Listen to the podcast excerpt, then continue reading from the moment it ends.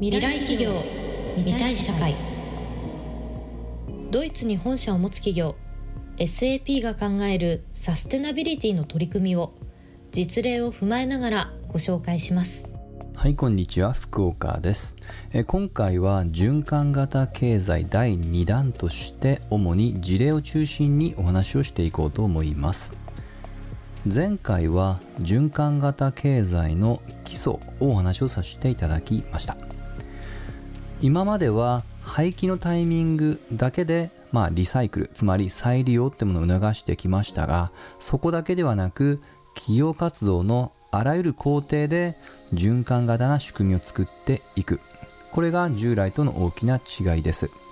そしてこれを単なる、え、抑制活動だけで見るのではなく、自社が提供している商材の新しい価値を作っていく、まあ、ある意味機械として受け止めていくことが重要という話をさせていただきました。今回はまず SAP 自身の、え、取り組みについてまずはお話をしていこうと思います以前にサステナビリティの大まかな流れはお話をさせていただきました2009年に当時の CEO が、まあ、対外的に SAP はサステナビリティを重視をしていくっていう宣言をしました。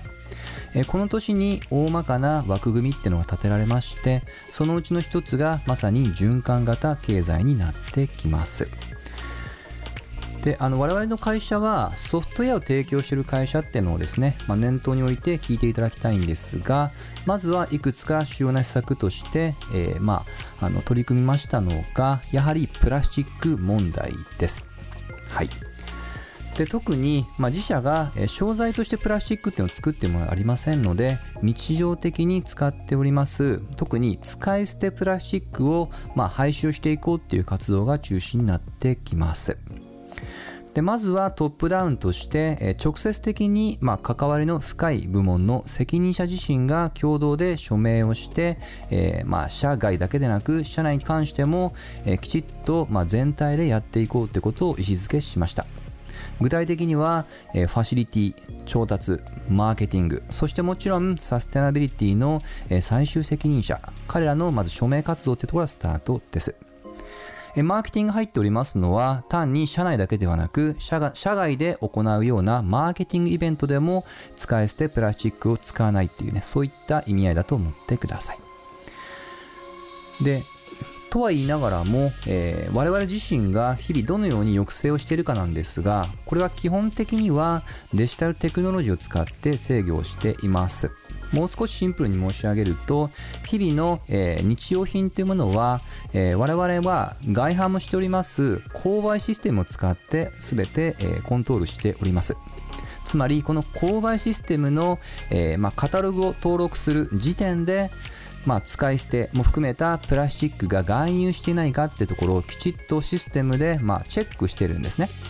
したがってこの関門を通らない限りは我々も買えませんので必然的にまあ使い捨てを中心としたプラスチックの抑制につながっていくと。まあ、このような仕掛けってものをねあのいくつかルール改定も添えながら改善を続けています。でそれ以外にももちろんこれはプラスチックが全てじゃありません。基本的には我々自身のやはりその循環型社会っていうもののやはり、えー、捉まえ方といいますか意識づけっていうものも極めて重要なポイントです。えそれを表す一つのシンボルっていうのが2017年に、え、本社ドイツの中に実はバイオマス発電所っていうものを、え、設置しました。これはおそらく IT 業界の中でも珍しいと思います。しかも面白いことに我々の社内食堂の、えー、隣の敷地にバイオマス発電所を置いたんですねなんとなく想像つくと思うんですけども要は食堂で発生する残り物を廃棄しないようにそれを隣の発電所に持っていって我々のエネルギーを自活していくと。そして何よりもそのような日常的なシーンを我々従業員が日々の、えー、まあ企業活動の中できちっと目にするっていうねそのような意識的意識を高める効果っていうのもありますと。はい。まあ、こういったものをですね、えー、まあ長い間積み重ねてやってまいりました。でこの数年間については、えー、社内だけではなくその社外に対する支援活動っていうものも、えー、付加的に行っております。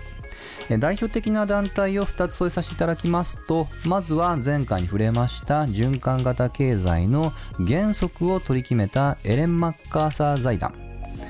こちらがですねえー、まあ、あのこの循環型経済の、まあ、仕組み化ってものを、えー、いくつかネットワークを作っておりそのうちの一つサーキュラーエコノミー100通称頭文字を取って CE100 っていうこのネットワークにも参加をさせていただきて、え、このサーキュラーエコノミーモデルへの移行ってものを、まあ、リードしていくっていうことをもちろん我々だけではなく、え NGO 団体ですとかさまざまな、えステークホルダーの皆様と一緒に進めさせていただいてておりますと。はい。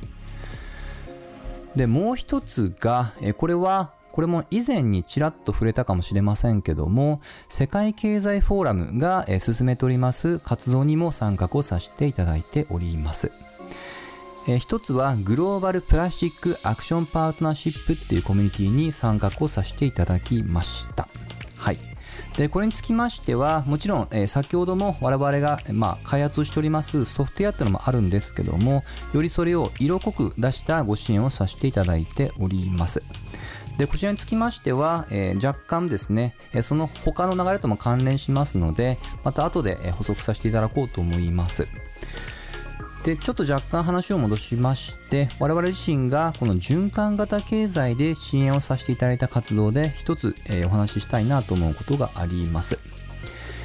でこれはですね大体あの2018年頃にとある市民団体からこのプラスチック問題ってことを、えー、個々の消費者が、まあ、意識を高めていくそのような、まあ、活動をやっていきたいという、まあ、ご相談を受けたんですね。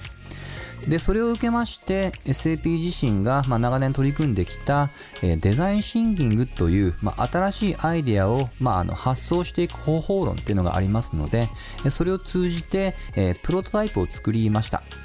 これ名称をプラスチッククラウドと呼んでおります。で初めの段階では消費者視点に立ちまして物を購買するときに例えばスマホアプリをかざしてあげると瞬時にその購買したい商材が、え、どのような種類の、え、プラスチックをどれだけ含有しているのかっていうことがねパッとわかるような仕組みっていうのを提供してました、まあ、これを通じて、えー、ここの消費者がそれを、ま、購買の時の意思決定の判断材料も使っていただくっていう意図ですね。でこれはですね今第2次フェースってことでより広がりを見せております。何かというと今の話は比較的消費者サイトでの見方なんですが一方でサプライヤーつまりそれを作っていくメーカー側に対してのご支援も広げさせていただきました。例えば企業メーカーとの視点で見ると、まあ、要は廃棄してほしくないのは当然なんですがただしそれをどのようにま再利用できるかっていうところこれはもう自社では限界があるんですよね。つまりその第三者その他の企業においてそれを再利用二次利用三次利用してくれるような企業を見つけること自身が極めて重要でまさに SAP 自身がそこをですねマーケットプレイスつまり小取引の場というものをプラスチッククラウドっていう名称で提供させていただいていると。そしてこのプラスチッククラウド自身をより拡張させたものを先ほど触れました世界経済フォーラムの活動の中でも、まあ、あの一つ推進の道具として提供させていただいておると。このようなイメージだと思ってください。はい、このように、えー、まあいくつかその循環型経済という切り口でも、え、それぞれの、ま、立場において我々自身が、ま、特に主に、え、得意としておりました、え、ビジネス小取引ですね。ここの経済的なやり取りだけではなくそれこそ今回で言いますと、えー、その廃棄というね安易なプロセスってものを、えー、まあ、抑制をして新しい使い道っていうところを小取引のプラットフォームを拡張することによってご支援をさせていただいておりますと。はい現時点ではこのプラスチックラードに関しましては欧州を中心にして展開をさせていただいております。はい。であの最後の話というのは一つ結構象徴的な話だと思っています。何が伝えたいかというとこの循環型社会というのはやはり新しい経済エコシステムです。つまり一社単独ではなかなか実現がもしくは維持が困難な仕組みなんですね。したがってこの循環型経済これをテーマとした事例というのはやはり少なからずが自社だけではなく自社のバリューチェーン場合によってはそれを飛び越えたコラボレーション協業によって進められております。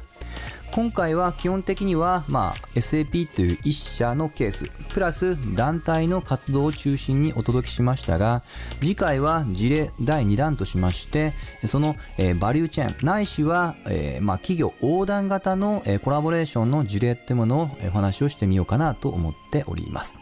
といったところで今回は以上とさせてください。是非みんなで見たい未来を作っていきましょう。SAP ジャパンについてもっと知りたい。そんなあなた SAP ジャパン公式 SNS をぜひフォローください。パソコンスマホで SAP ジャパン Twitter SAP ジャパン Facebook で検索してみてください。次回の配信もお楽しみに。